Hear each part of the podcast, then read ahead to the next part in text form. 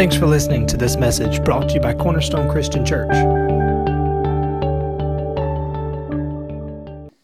Acts chapter 3, verse 19. While you find it, I'm going to read you something funny. I laughed at this anyhow. So it says, Listen, the secret of a good sermon is to have a good beginning and a good ending, and to have the two as close together as possible. A Sunday school teacher asked the children just before she dismissed them to go to church. And she said this and says, Why is it necessary to be quiet in church? And he replied, Because people are sleeping. So look at your neighbor and say, Wake up. Praise God. Let's pray again, right quick. Father, we just thank you for the infallible Word of God. I thank you that the Word is alive this morning. It's sharper than any two edged sword, it, dis- it uh, divides between soul and spirit, joint and marrow. And Father, we just thank you, Lord, that the word is sharp, it is powerful, it is alive, it quickens us, God. And so this morning I pray that, that, that the word of the Lord would quicken us, it would build faith in us, it would encourage us this morning. In Jesus' mighty name, amen and amen. Let's look at this verse of scripture in Acts chapter 3 um, verse uh, uh, 19. I ain't even found it myself. There it is. It says, Repent, therefore, and be converted, that your sins may be blotted out, so that times of refreshing may come from the presence of the Lord. Let's read it one more time. Repent, therefore, and be converted, that your sins be blotted out, so that times of refreshing may come from the presence of the Lord. Now, listen, um, that I got, I really got multiple things I want to say, so some kind of way I'll try to tie all this together and ask the Lord to help me. But I really want to get, I just want to lay a little groundwork to get up to where uh, I, am going. Now, we can look back in the history of the church and see that there are tremendous times that the Lord has visited his people in times of refreshing. Um, today is the I think the last day is that correct of the of the of the feast of tabernacles, and so that is another appointed time of the Lord uh, of the times of refreshing. But each move of God that has come. How many knows the Bible says at Hebrews 13 and 8 that Jesus Christ is the same yesterday, today, and forevermore? But if you and I would be honest, where the, where we live at in, in, in the areas of life that we're at, it, it, I don't see much of the Jesus that I saw in the book of Acts in my society or even in the church, if, if we will. We, uh, the Bible says in Nazareth that Jesus did a few miracles in Nazareth. We, we're, we're, we're, it's difficult to get the church up to a Nazareth standard, if you will. But, um, but so when we see in the book of Acts the kingdom advancement that took place in the book of Acts, then the the uh, the church went through the dark ages and all of that, and then uh, God began to bring restoration back to the church, and times of refreshing begin to come. So that one of the major points and and that God in the times of refreshing that He does is He comes to reinstate. Listen to this. He comes to emphasize essential truths about the nature and purpose of God that have been ignored or discarded or lost by successive generations. So a lot of things that where the church started out in the book of Acts were either were either stolen or either lost. And one of those things that you know every time that the ark uh, of the covenant got um, uh, hijacked or, or, or stolen, one of the first things that they would take out was Aaron's rod that budded, which represented the power of God. But one of the things that the message, the message that the church has never lost the baton on is the jar of manna, the message of salvation. But how many knows there's a whole lot more in the Bible besides just preaching a salvation message? if all we preached every Sunday was salvation, we would have a bunch of people converted, but they would be babes in Christ. So we have to go beyond uh, just a salvation message, and I'm going to preach about that this morning. The Bible says in 2 Peter 1 and 12, it says that he labors to establish us in a present truth. Now, the, the, uh, all truth is not created equal, some truths are greater. Faith, hope, what? And love, but the greatest is what? Love. And so, but but we're laboring to be established in a present truth. So just because God was writing something in the 1960s doesn't mean that God is necessarily heralding or the same emphasis is upon that truth today. The deal is that you and I want to be in the right now present saying of God. The Bible says that man doesn't live by bread alone, but what every word that proceeds out of the mouth of God. That word proceeds there means right now. God is saying something right now today. If your name is called Word, that means you like to talk. A lot of times it's not on his end of speaking, it's on our end of hearing. You know, if you ride down the road, you could, what is your local radio station here? 92.1? Is that right? But if you get a great distance away from it, it's hard to pick that up. But if you got satellite radio, glory to God, it don't matter if you're in the country or in town, you still got it, okay? So it's not God's ability to speak to us, it's our ability to hear. So so each of these truths comes back to to reveal uh, what what has been lost or or stolen uh, from us. So, this, and it comes to bring us and to establish us into the present move of God, in the present truth. So, around the year 1500, if you will. Now, Martin Luther was not the first man to run with the grace message, but but at his time, in the in the ones previous, that at this time most of the church didn't have a Bible. Okay, there was a Catholicism, and that you had to depend on the priest to interpret the word for you. You didn't have a personal relationship. Uh, you had it really through the priest, if you will, and you and and so uh, no, the Bible wasn't widespread. So those men that were running with that message had to handwrite the Bible, which there's no way that you could get it out in mass production like that. But God has a way of not only in the realm of the spirit, He runs in the natural too, if you will. So Johannes Gutenberg invented what? The printing press, which allowed uh, those that would run with the message now, we didn't have to handwrite the Bible. Now it could be in mass print and give it to the people. How many knows the Bible says that we perish what? Because of lack of knowledge. Information is not just something, it is information. It forms us on the inside, if you will.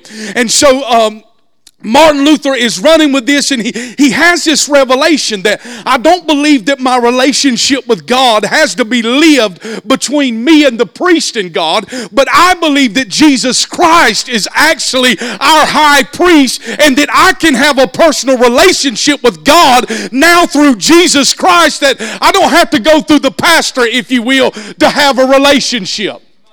Now, this message was earth shattering when he began to preach it because Martin Luther said that he himself had to look into a mirror to preach the message lest he himself forget the revelation that God had gave him.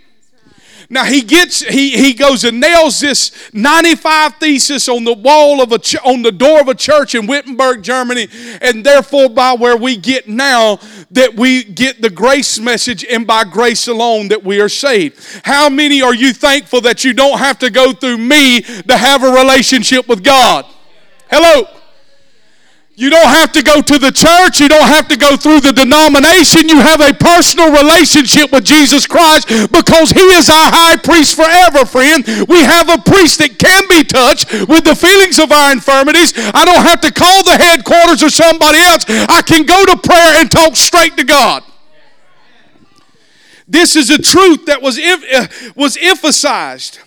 Now, um, John Wycliffe and these different ones pioneered the same message, but they didn't have a, a, the ability to put the Bible into print and therefore was limited. But when Johannes Gutenberg invented the printing press, it was on then for the message to run. Now we see about 200 years, if you will, that not there was there was there were little tremors, if you will, uh, that got small on the Richter scale, but nothing really tipped the scales until there was they was these Wesley brothers. And they came to Georgia. This, this is what always gives me hope that John Wesley actually started a church in Georgia and he couldn't make it and had to go back. Junior, I always said, listen, John Wesley shook a whole country, but he couldn't make it in Georgia. Glory to God. Listen, that's how. I mean, you got to be a man of steel to pastor one in Georgia. But listen, John Wesley has a revelation, but he's he's he's coming to he's coming to America. He's on a ship and he he comes and he plants a church and things doesn't happen the way that he thought that they should happen. So he gets back on the boat and on his way home they get in this violent storm. And in this storm, they're actually they're fearing for their lives. And the, the Wesleys are on there with another group of people called the Moravians. And the Moravians, man, are in the storm, and they just singing unto the Lord. I mean, just like and and, and I can imagine probably if I'd have been, I'd be like, man, would y'all please be quiet because we fixing to die, and y'all in here trying to have worship service. But the Moravians had a relationship that Wesley didn't have they had peace with God that they were saved through faith, and they also understood the move of the Spirit. And so they talked to Wesley about, listen, what you, man, if you study his life, that he struggled, a lot of these men that were used by God struggled so hard to believe that they were truly saved. Even Finney, they, they, they, they, they struggled in the beginning to believe that they were truly saved. And then Wesley, on that trip, hears about the baptism of the Spirit. And Wesley, in throughout his move of, of the Great Awakening, what was birthed back in the church was the message of holiness. Now let me say this, the sad thing is is that that is for the church to camp out in a truth that was established 400 years ago. Some churches stop at just the grace message. Some stop at just the holiness message and therefore has turned the car so hard that now we have to wear long sleeves and pants. One of my real good friends, I've told you this story. When he was a little boy, when they would go to the beach, he had to wear Levi's and a long sleeve shirt into the water. Friend, if you get a pair of Levi's wet and a long sleeve shirt wet, don't get very deep. The current's going to snatch you out. And what we learned is listen, that it's not the outward appearance that God is looking at, it's the inward appearance that He's looking at. Remember when He went to anoint David, He, he brought the children out first. Man, the first one was a good looking boy. He was a Bagley. He was tall, dark, and handsome. Listen, but when, Sam, when, when Samuel told him, he said, Listen, he said, This is not the one. You look, you look at the outside. You get, you get, you get your eyes on the outside, but God's looking far through the outside, and He sees the inside of the man which is the heart. And so these movements begin to come. So we get camped out in certain movements and we just, well, we, are going to be holiness. I believe in holiness. Holiness is an absolute essential truth to the body of Christ. And without it, no man shall see the Lord. But holiness has nothing to do if you got a skirt on or a pair of shorts. It has everything to do with the circumcision of the heart. Can't get no help up in here. Listen. Now we had tremors. Now notice this that you had about 200 years, then you had another 200 years. Now the tremors are getting closer. Now we're not waiting every 200 years. Now within 100 years of, of um, with, that things are beginning to happen and things are getting closer. So in 1906, which started Azusa, but Azusa began far before 1906, that Actually, Wales was in 1904. Okay, gotcha. Evan Roberts was a young man in Wales that was believing God for his youth group and believing God for like I can't I can't remember the exact number of souls, but anyhow, God did that what he, in a very short amount of time what he was believing for. So the move of God that happened in Wales, the outpouring of the Spirit, crossed over and got here. They were they were men preaching on the baptism of the Spirit. William Seymour was a guy that, uh, uh, African American man that had lost one eye due to smallpox, and he could not sit in the meeting because of the color of his skin, but they left the door open where he could hear the teaching. Now, I believe that he was prophetically named Seymour because he saw more than most of the people in his day. So he leaves from that meeting and goes to California into a church and begins to preach about the baptism of the Holy Spirit. Well, they didn't like the message and they throw him out, and he goes to the mission house, and the rest is history. What happened there at that meeting. But in 1906, that movement covered the whole entire globe. And now we had people that not only had just uh, j- just uh, the word, but now we had the Spirit accompanying the word. Are you, are you in now? So now we have the baptism of the Spirit. But look right here. We're that was in 1906. We're in 2016, and there are still churches today that just only emphasize that message. There is a lot happened since that message. Now, if you, in the mid part of the century, in the 40s and the 50s, God began to highlight the healing ministry again. Have, y'all with me? I'm trying to get somewhere, and we'll get there in just a second. I'm trying to lay this groundwork. But in the 40s and 50s, we had um, we had the healing ministries. You had Oral Roberts in the tent. You had A.A. Allen in the tents. You had uh, William Branham and all these different ones. And so God was, again, bringing back essential truths to the church that, listen, healing is for today. It did not go away when the canon of the scripture was complete. And it did not go, miracles did not go away when the last apostle died. That miracles are for today. All right, now, let's look at this. the word repent that he says in Acts chapter 3. I'm, I'm right here now. I got a few more minutes left, and I'm going to talk about this. that in Acts chapter 3, verse 19, it says to repent, therefore, and be converted, that your sins may be blotted out. Watch so that times of refreshing can come from the presence of the Lord. Excuse me. So, repentance is a major key in this verse. Now, what we think about repent is we think about coming to an altar, bawling your eyeballs out, bawling our eyeballs out, and that then we go back. But the word repent has, has far more meaning than that. Now, how many knows this? Hebrews 6 1 says this. It says, Let us move past the elementary things. Let us get let us get beyond elementary. Is that not what it says? Let us get beyond elementary things. And, and, and move uh, on from that, not laying again the foundation of repentance of dead works, right? And towards God. Let's, uh, so repentance is, is a turning from something and a turning to something. We turn from death unto life. We turn from dead works unto God. So it's a turning from, and the word repent, it literally means to change the way we think. Now, here's the deal we repent enough to be forgiven, but we don't go further to repent enough to begin to see the kingdom. Now, when I started out in the 90s, I didn't hear a lot of message preached about the kingdom of God. I, I heard a lot of message preached about heaven when I was a little boy. That heaven is heaven is where we go. And listen this. Listen this. Write this down. Do not confuse your destiny with your assignment. Your destiny is heaven. Everybody's going to heaven when you die in this room that is born again. Scared some of you right there. I seen it right. Oh my God! Oh Jesus! Huh? If you are born again and know the Lord Jesus Christ, heaven is your home. That is your destiny. But your assignment is to get what you have at home right now and bring it to where you're living right now. That is the message of the kingdom. The message of the kingdom is we have a king who is over kings. I can't get no.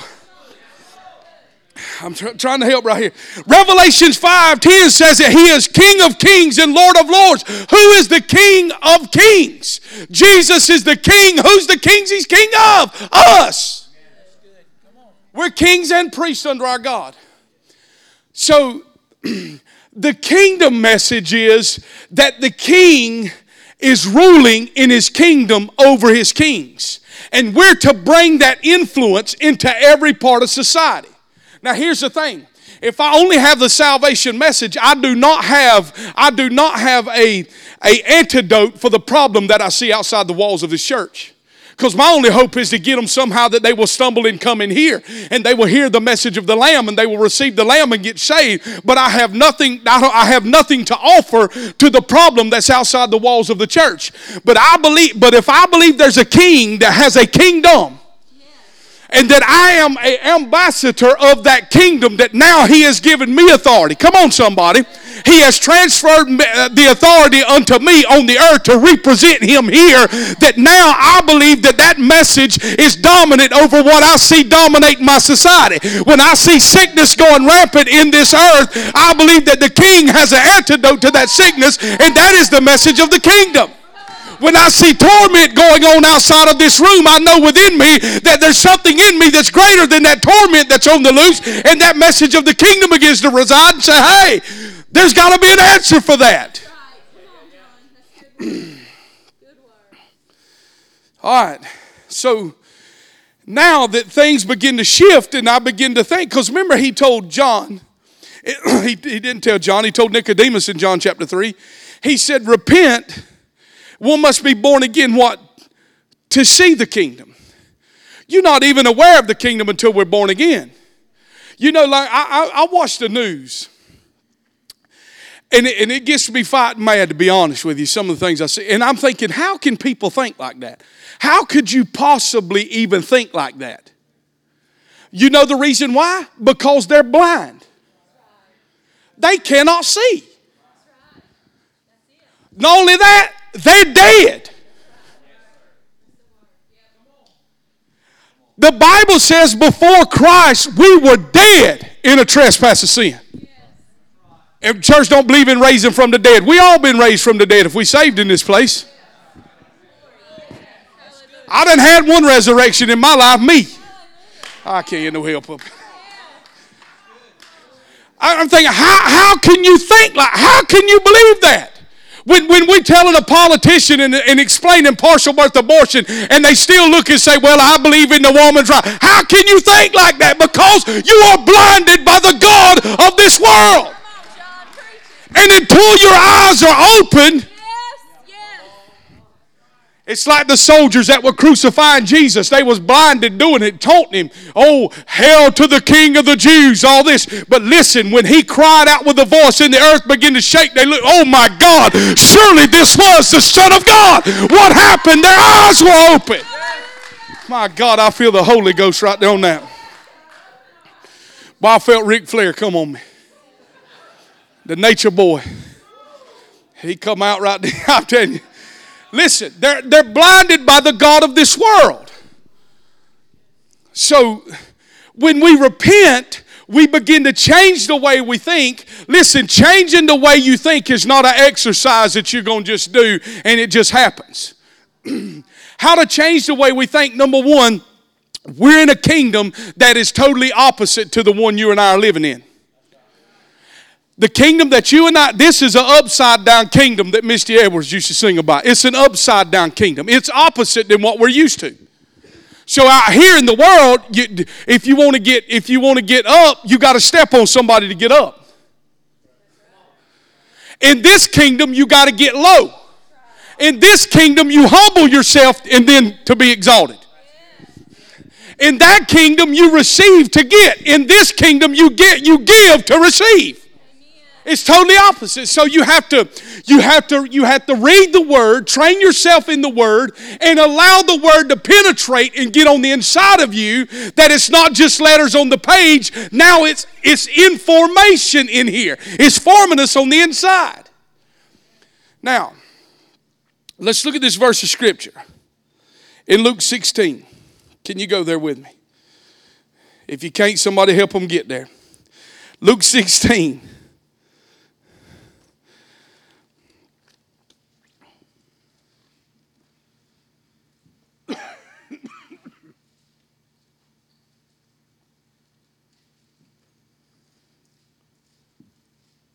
Right, Luke 16, you there? Verse 16. Now, Jesus came to preach a kingdom. That was his message. Are you with me? He didn't come with a salvation message, he came with a kingdom message. Inside the kingdom message is a salvation message. Inside, he didn't come with a deliverance ministry, he came with a kingdom message. Inside the kingdom message is deliverance. He didn't come with a healing ministry, but he came with a kingdom message because inside the kingdom message there's healing. Are you with me? Now let's look at this verse of scripture. The law and the prophets were what? Until John. It's a powerful statement right there. He said the law and the prophets were what? Until John. Stop. New message is being preached now. There's a whole new era and a whole new day and a whole new message that's fixing to be introduced right here. I'm not preaching what I preached in the Old Covenant.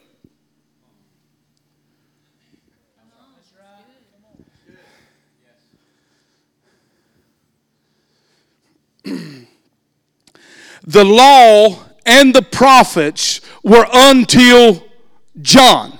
The old covenant reveals the this is what the old testament is it gives us the history it reveals the power of sin and that there's nothing that mankind can do to remove the sin on our own i don't care how listen to me i don't care how many self-help books you get I don't care how much discipline you got in your life, you do not have the power to change you. If you had the power to change you, Jesus would have never came to the cross. But we did not have no power to change us, and we had a written statement that was against us when Adam sinned in the garden. I, I want to say, I, listen, man lost it in the garden, so man had to come get it back. When Jesus said he came to seek and to save that which was lost, humanity wasn't the only thing that was lost. The deed to the garden was lost, creation was lost. Hello. Everything was subject to the enemy. He had the deed in his hand, so man had to come get it back. So God left heaven and became a man. Think about that. The creator of heaven and earth had to learn how to walk and talk. That's why Philippians said he humbled himself and became a man. The fact that he humbled himself, God has given him now a name which is above every name. And we have this promise that every knee will bow and every tongue will confess that he is Lord. Now,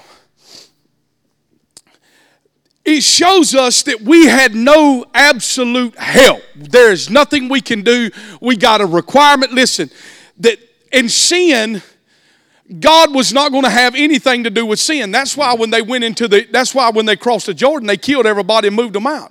Because God said, My holy nation ain't going to, there's nothing that they're doing over there that's going to infect what I'm doing. In the old covenant, if you touch a leprous, you got leprosy. In the New Testament, you touch a leper and their leprosy leaves. All right. So until John, the law and the prophets were, were, were preached. Now, listen to this. You know this, but some may not.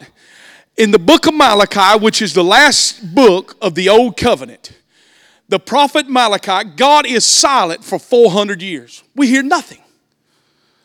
There's no Samuel running around. It's silent for 400 years.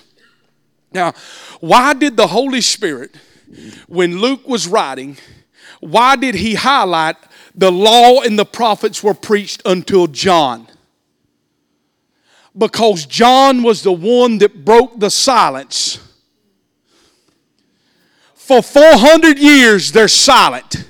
God is silent until a man named John is running around eating wild locusts and wearing camel's hair, and he breaks the silence with this message Repent! for the kingdom of heaven is at hand. How far is heaven away? It's arm's reach. The miracle you need today is right at hand.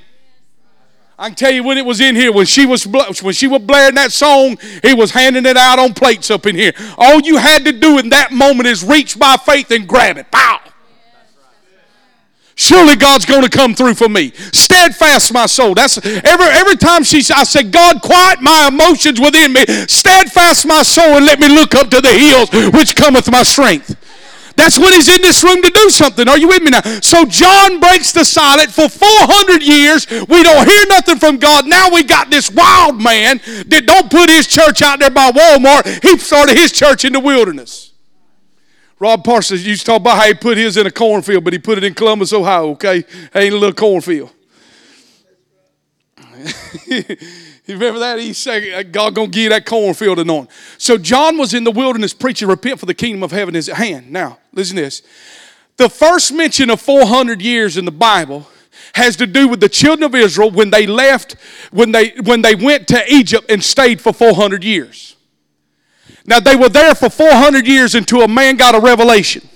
And the revelation he got was put everybody inside, have a meal called Passover, and take the lamb's blood and apply it to the doorpost because tonight, when the death angel rolls into town, every house that I see the blood over, I will skip.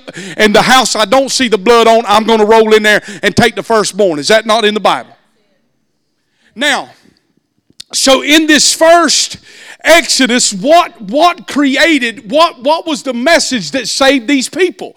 It was the blood of a lamb. Are you with me now? Which was a type of shadow of Jesus on the cross. But thank God we don't have to go crucify an animal no more because once you when Jesus became the spotless lamb, all the types and shadows went away. So now what God is saying in John's message, repent for the kingdom of heaven is at hand. This is what he's saying. Listen, I'm about to release a new nation. And for the first time since Genesis chapter 1, I'm about to bring creation again. This is going to be a holy nation that's not going to be born in the wilderness or going to be delivered from, but it's going to be born of the Spirit. Now, listen, when you and I got saved, you got to understand that he just didn't help your old man. This is, this is where a lot, this is where I used to struggle. God, if you could just kill that part of me. Let me tell you, he killed every part of you. Oh, we look. Okay. The John Bagley that resided from May 2nd, 1979 till February 2nd of 1998 was killed. He died on February 2nd, 1998. There was a gravestone set, he died. Now, where the enemy beats us is he tries to convince us that that man is still in existence. Because if you believe that man is still in existence, then you will, you will heed to the cravings that that old man had. No help. But he died of supernatural causes. Now listen, when you got born again, he did not come in. This is he didn't come into your house and give your house a makeover. He bulldozed your house to the dirt. He bulldozed the slab and everything there. Boom, he brought it back down to fresh ground. Then he created a new house. Am I in the book? It says that old things have passed away. Behold, all things have come. If any man be in Christ, not in church, not in a denomination, but if any man be in Christ, he is what? A new creation. That means a whole new species. Something that ain't never been seen before on the earth. So when I got born again, I became a whole new species, and the old man was dead.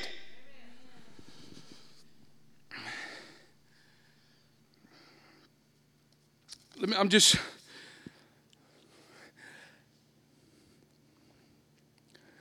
the gospel of salvation is focused on getting people saved and going to heaven. The gospel of the kingdom is focused on the transformation of lives, cities, and nations. Don't get confused with your destiny. And don't confuse your destiny with your assignment. Heaven is my destiny while bringing the kingdom is my assignment. This is the message that we got to have. Now, let me just say this. Turn with me to Luke chapter 17. Just look right over in verse 20. Now, with, with the salvation message, it is, it is preached that he came to forgive us of our sins. Let me say this when you got saved, you got more than forgiveness. Let's go 10 more minutes. We're going to stretch it right here. 10 more minutes. I ain't got no clock, so I don't know. But I know I'm still under, I'm under the legal limit right here. It's legal to 12.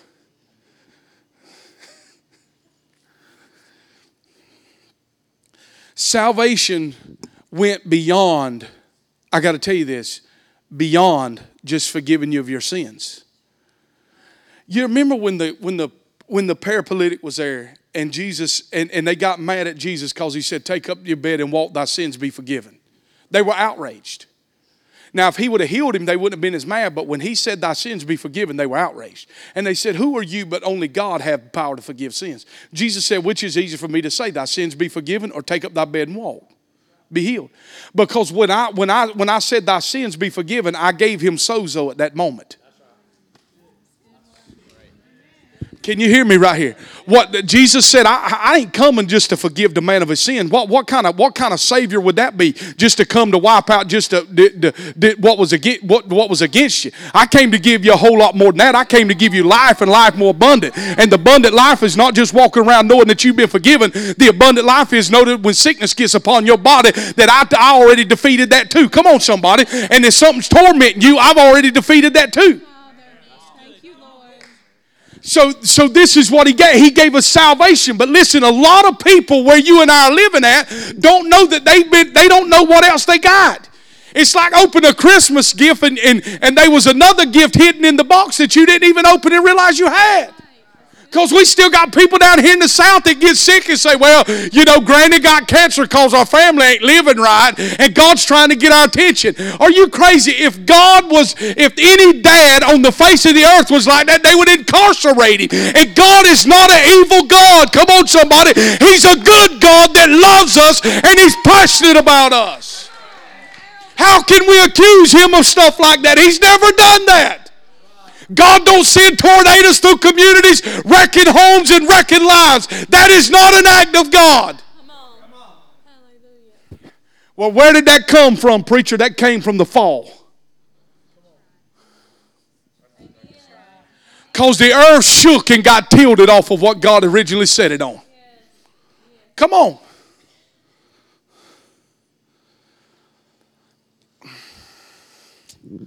Well, well, preacher, I guess you, you know you know God is sovereign.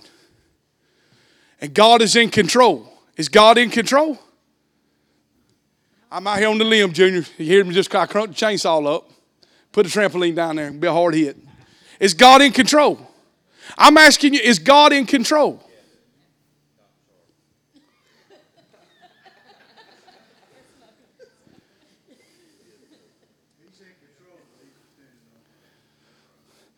The earth, he's get listen. If God was dominating the earth with control, he said this. He said, It's not my will that any should perish. That means they'd be walking in this church this morning. But obviously, he ain't pushing them in this room. Hello. Jesus said, It's not my will that any should perish, but yet they're perishing every day on the superhighway headed straight to the devil's hell. Why? Listen, the earth he's given to the sons of men. Listen, and we've got to we have got to get in our role in the earth, is what I'm preaching this morning. We have got to take our, our place in prayer. Our place, our place of influence. We yield back because and I'm guilty. I'm guilty too. I mean, like I told Amanda, how can you go to a state? How can you go to the highest judicial place that we have in this country and watch the news? And and listen, both sides is corrupt. I I, I, mean, come on, they, they these are changing what. But my God, when you when you constantly see, how do you have faith to do that? You have to believe in your position and I ain't going to preach this, this is a message to be preached later on, but when Jesus showed up to Caesarea Philippi in, in Matthew chapter 16, he took his disciples 30, 30 miles outside of the way of his journey. Why did he take them on 30 miles outside the way? Listen, they wasn't trying to save gas because they was on foot or a camel. He takes them 30 miles outside of the way to Caesarea Philippi. Caesarea Philippi is a, would be equivalent to Las Vegas, New Orleans, and San Francisco all rolled up in one. The most wicked city that they could find, Jesus takes them there. And he pulls up beside this rock that had this image of this goat, which was a which was a sexual sensual god in that area, and it had his eyes rolled back as he was aroused. They were standing right there at that rock. And Jesus turns to Peter and says, Who do men say that I am? Peter says, Some say that thou art Elijah, some say that thou art John the Baptist. He said, But who do you say that I am? And Peter said, Thou art the Christ. Notice that he didn't say, Thou art Jesus. Jesus was his name given to him by Mary. But Christ was what heaven was looking at because Christ means Christos, anointed one. He said, But thou art the Christ. He said, Blessed art thou, Simon, son of Barjona, for flesh and blood did not reveal this unto you, but my Father in heaven. And upon this rock I will build my church. Now I've heard about this. I'm just throwing it. I've heard that that rock was some. Well, the Catholics would say that rock was Peter because Peter was the first father of the church, if you will. Okay. I've heard others say the rock was the revelation that he got, but I believe Jesus was standing there pointing at that rock, that God that they held up. He said, "Listen, right here from this wicked place." Okay, get up in here right here from this wicked place, I will build my church, and that gate will never prevail with what I'm doing in the earth.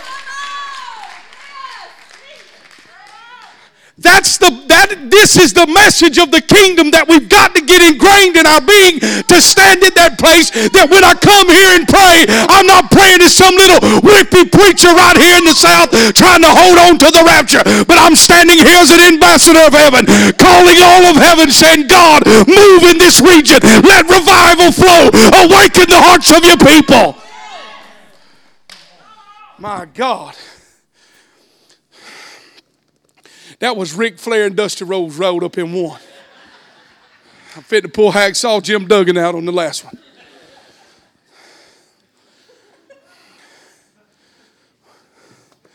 Jesus said, From this place, boys, look how wicked this place is. From right here is where I'll build it. And we, the church, we scared of wicked places is in the earth like it's going to. Listen, I don't come in here. We didn't come in here this morning. Matt and I was the first one in this room.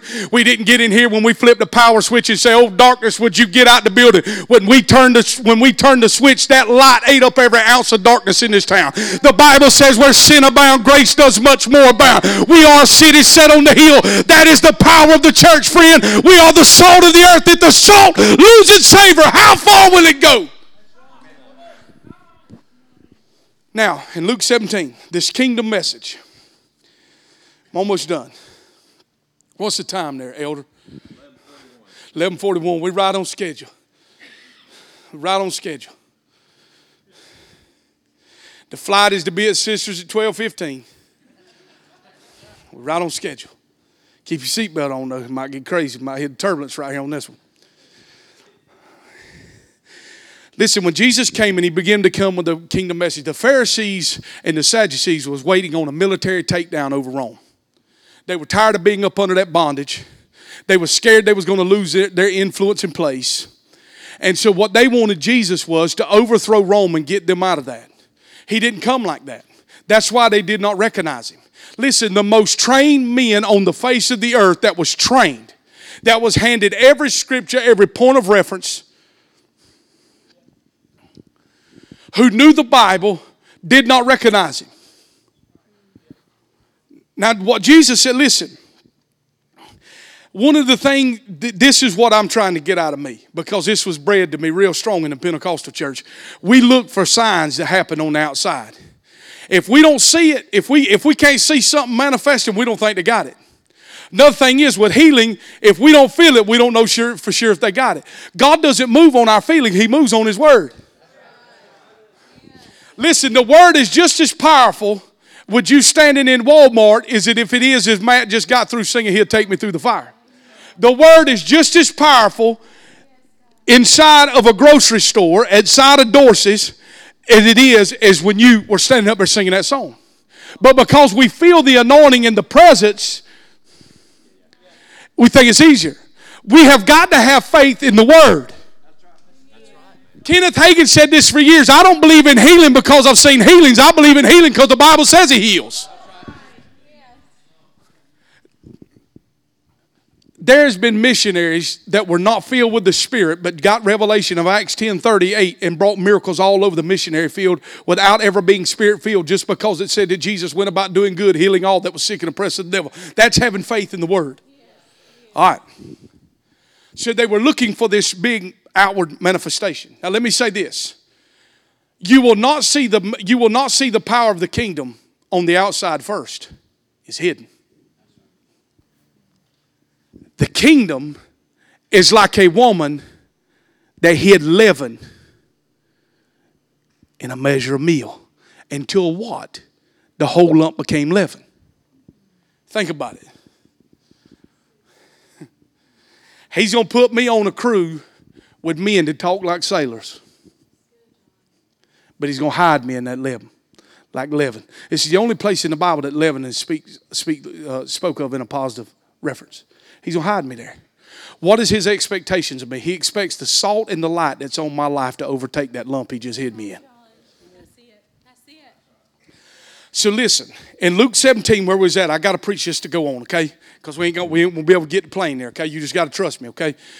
But he says this. He said, "For the kingdom of heaven does not come with observation of men's eyes, for the kingdom lies within." So listen to me. if you're in a certain denomination and because you still got issues on the outside they're going to tell you that what took on the inside wasn't real because you still got issues on the outside. But what you have to do is you have to allow the seed of the kingdom to grow on the inside of you, and as you feed this, it'll overtake what's happening on the outside. What he was saying, the kingdom lies within your heart. When Jesus started preaching in the Beatitudes, which should be what? Our attitude, he went over the issues of the heart. This is where the heart, this is what's going to flow the issues of life. Uh, Proverbs chapter 4. So the kingdom goes within us to transform us from the inside out. Religion works from the outside in. Cut your hair. Cover your, cover your sleeves. Don't show your legs. I mean, you can't work out in 98 degrees Jesse, you follow me? So religion works from the outside in, trying to get on the inside. Religion works on the outside of man, but never brings reflection to the in, never brings change to the inside of the man. The kingdom goes on the inside to bring transformation from the inside out. now, let's go back to this. Salvation is what? is, is forgiveness of sin, deliverance of torment,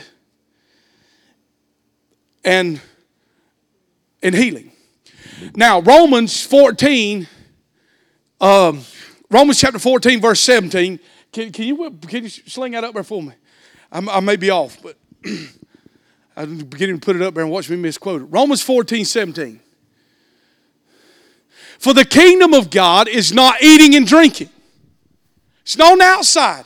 It's not visible at first.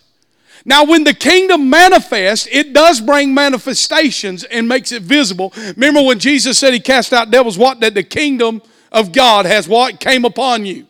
For the kingdom of God is not eating and drinking in what? But righteousness. This has to do with the sin issue. Let me tell you something. If you are born again in this room, you're righteous.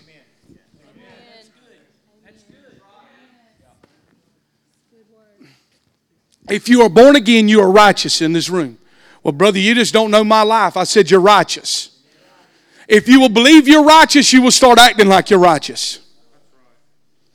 Pull it back up, right? Brother, hold on. We, we got some more. We, Father, help them back there, Jesus. I'll take them out on my account. Leave them here, Lord. No, I'm playing. Listen to this. In peace, this has to do with torment. How many believers live in torment? Just Google how many people needing help every day from a medication. I'm not knocking medication free. Don't take me where I'm not going. We have to have medication to pick us up in the morning, medication to put us down at night. We're living from an absence of peace. But the peace, listen, is evidence that we're living inside of a kingdom. Jesus said, Where the Spirit of the Lord is, there is what? Liberty. Is that not what He said? Which is freedom. We quote that all the time and we think about church and we think about when the Spirit of God comes in this room, there's liberty and freedom of worship.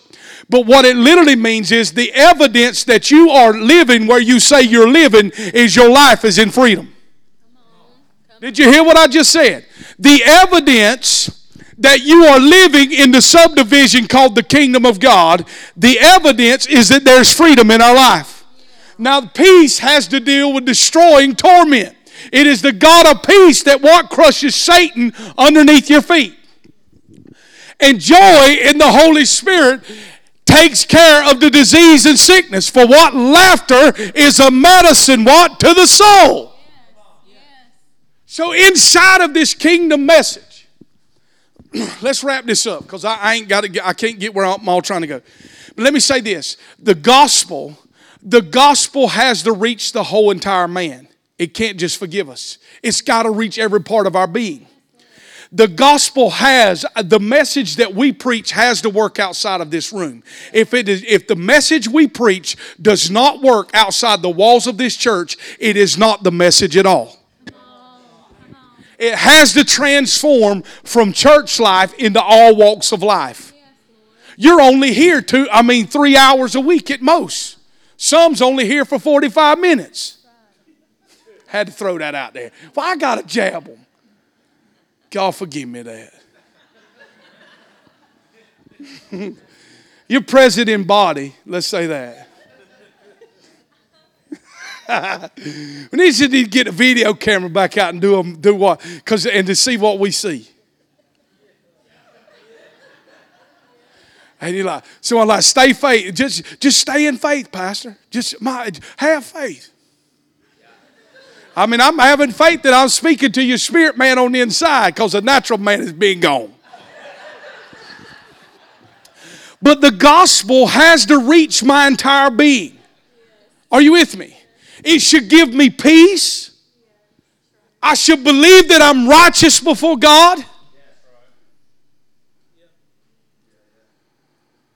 Now, what's my time, Elder? I'm, I'm almost done. I got to wrap this up. Will you play right here for a minute? Huh? 950, 1150. All right.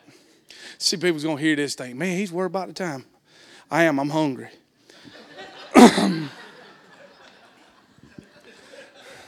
You can't tell a lie on church.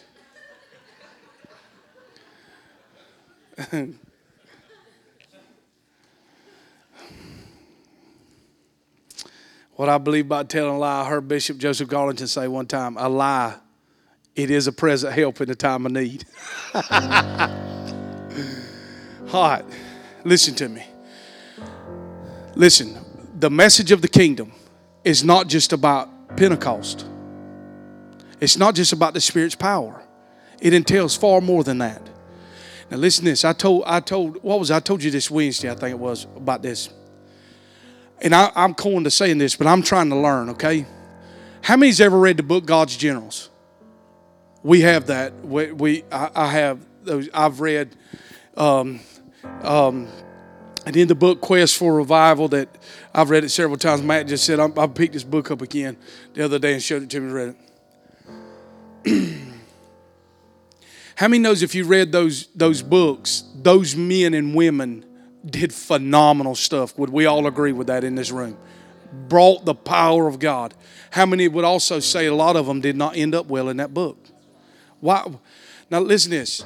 Now this is this is accounts that I've read that at John G. Lake's services, they said that they would when they would begin to worship God and the choir would begin to sing, that on occasions they would have to hold people by the ankles to hold them on the ground, that they would start floating up.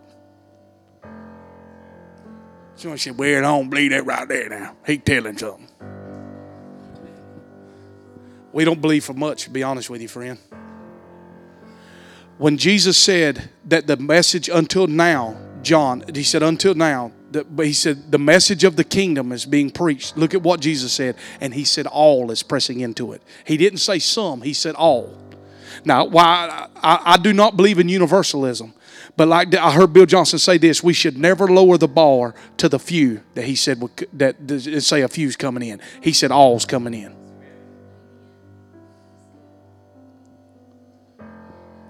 When our message is right, our fruit will be right. People are hungry for a message of hope. How can God change my family? We can with the message of the kingdom. another account that John G. Lake lost his wife. I believe he lost his wife in Africa. It's been a while since I studied him. Anyhow, when he come back, that his children did not have a man with this much power. Listen to me. And, and I want to think it was 1906, about the same time. I could be, anyhow, I can tell you this that Spokane, Washington, when his ministry was there, which he started the healing rooms, that Cal Pierce has now redug that well and has that ministry. But when he was in Spokane, Washington, it was declared the healthiest city in America because that man lived there. Every Saturday they would have parades where the where they would like they had stuff with wheelchairs, crutches, I mean all kind of stuff just and the sick would be that was in them would be walking through the streets with their bed in their hand because they'd been healed.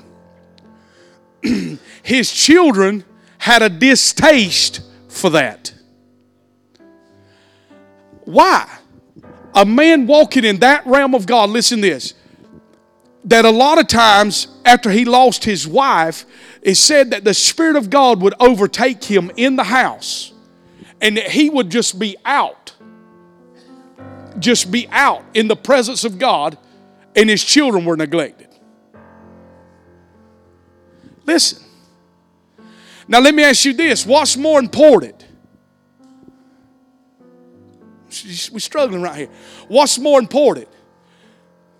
That I bring lightning from heaven? Or that when I leave the earth, my children say, I want to model a life just like my dad had. I want to pursue God. So, so we make this statement, and I used to say this all the time. I've said this recently that God is all you need. God is not all you need. That's not true. People gasping, Junior. God is not all you need because, because you are more than a spiritual being. You have a body and you have a soul. And listen, if, if one of those areas of your triune being get out of discord, it will affect every other area of your life. That's why John said in his epistles, Beloved above all, I want you to prosper. Prosperity is a sign of the triune being being whole. And when God said, I want you holy as I'm holy, He's not talking about whether you got what. He's not talking about your actions. He says, I want you to be complete as I'm complete. I'm complete. I'm a triune being complete. I'm not worried about Jesus getting the upper hand.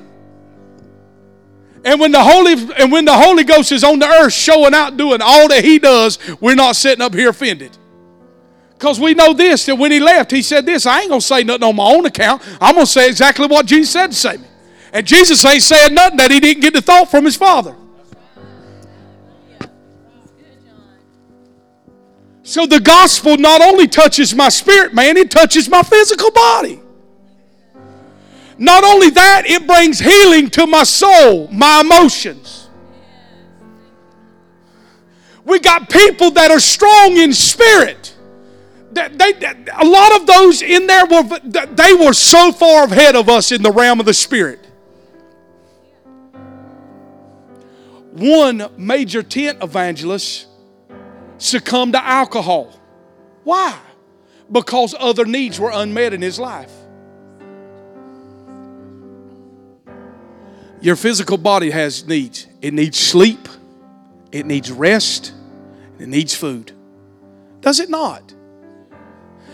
Go outside this room, go live down there in that swamp. Don't kill nothing, just stay down there and say, God's all you need. We'll do your funeral.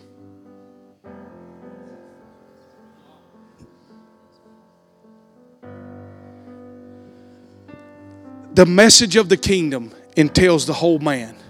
And this is what this is what I believe, and I'm not highlighting them, but this is what I believe why why Bethel has come to everything that they do is a eh, because here's the thing, I don't care what other movement you want to look at, they're reading Bethel's books. They're not writing their own, they're reading theirs. And what they have modeled is the fullness of the whole man. You, are you with me? The whole man. That's what moral revolution, the whole deal of moral revolution has really little to do about sexuality, but it has everything to do about becoming a whole man. You're, you're neat. You, you, are you following me? The message of the kingdom deals with the entire family. It deals with the entire person. This is the present truth that God is speaking right now in the earth. That we want that That's the message I want to run with. That's the whole deal of tabernacles. Pentecost wasn't the final feast. Tabernacle come to bring the fulfillment, the fullness of the indwelling presence of God. That yes, we know how to worship on this stage. Listen, I'm, I'm just getting in my life right now. I'm strong in the air of the Spirit. I'm telling you, I can preach. If you call me back this evening at 2 o'clock, let me go get a piece of chicken. I can throw it down, okay? That's no problem. But you know where I'm weak at? I'm weak in some areas. I'm weak when it comes to just having fun and relaxing. But if I don't, if you don't learn how to do that, that'll take you out. But yet, I grew up in a church. If you miss a church service, Catherine, I can tell you right now, if we left right now, somebody said, "Listen, I'm flying you to Hawaii next week." Sunday morning, we got up. She's like, "We should have went to church."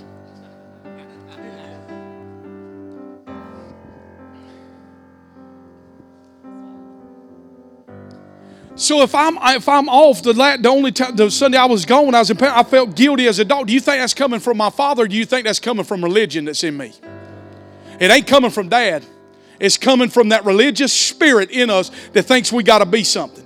That's the whole deal that took Eve out in the garden. If you do this, you're going to be like God. You're already like God, friend. You're created in the image of God this morning. You know what? You look just like your daddy. Well, you, you don't know what I did. I'm telling you, if you believe that you look like your daddy, you will start acting like that. Christianity is not about doing, it's about being. Did you hear what I said? Religion is about doing, but I'm telling you the message of the kingdom is not about doing, it is about being and living from that place of being inside of Him.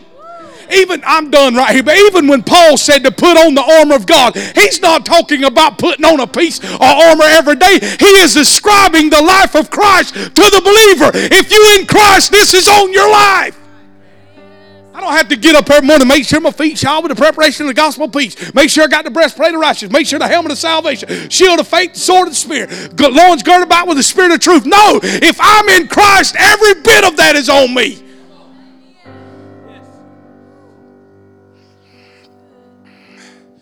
So the message of the kingdom touches the whole man. It is a message that penetrates to the depth of man and pulls him out from that place on the inside and brings him to and brings him to a complete wholeness. When we get a group of people as Christians on the face of the earth that is walking in wholeness, we will see one massive move of God and they will want to come in this place when we become whole. But the reason why they not running in here is because mine minding your language at the gas pump when we say, I don't know what we gonna do. We ain't gonna make it, Lord. I'm the world's worst at saying stuff like that. Listen, we're gonna make it because He made it. We're not whole. Some of you are strong. Listen, if we were strong in the body, we wouldn't be overweight. Don't preach me down when I'm shouting good. Well, don't, don't shout me down when I'm preaching good. Set it back. Am I right? Huh? How are we going to? Listen, how old are you, Mr. Billy? 76 years old. If we want to see that, we got to learn how to get the gospel to the body. We prayed, uh, you know, Lord, help me get off these diabetes and cutting a piece of cake like that. My grandfather did that. God gonna heal me of these diabetes. He cutting red velvet like that. Yeah, God healed him at 64 years old, went to be with the Lord. And Mr. Jimmy's all the time saying, you know, he said, you know how they bury diabetics, a piece at a time. So this is what I'm, are you listening to me now? So this is what, we got to have the gospel to the body. You can be as strong as you are in the spirit, but if your body be weak, you're going out of this earth. Are you with me? We had to have a gospel to the soul. Get us off of Prozac. Get us off of everything that's helping us sustain to cope with this life. And know that God can help us. Now, I'm not beating us up if we're on that. I'd need something like that three days a week, probably. but the gospel has to reach the soul. Paul said, I pray that the God of peace sanctify you, body, soul, and spirit.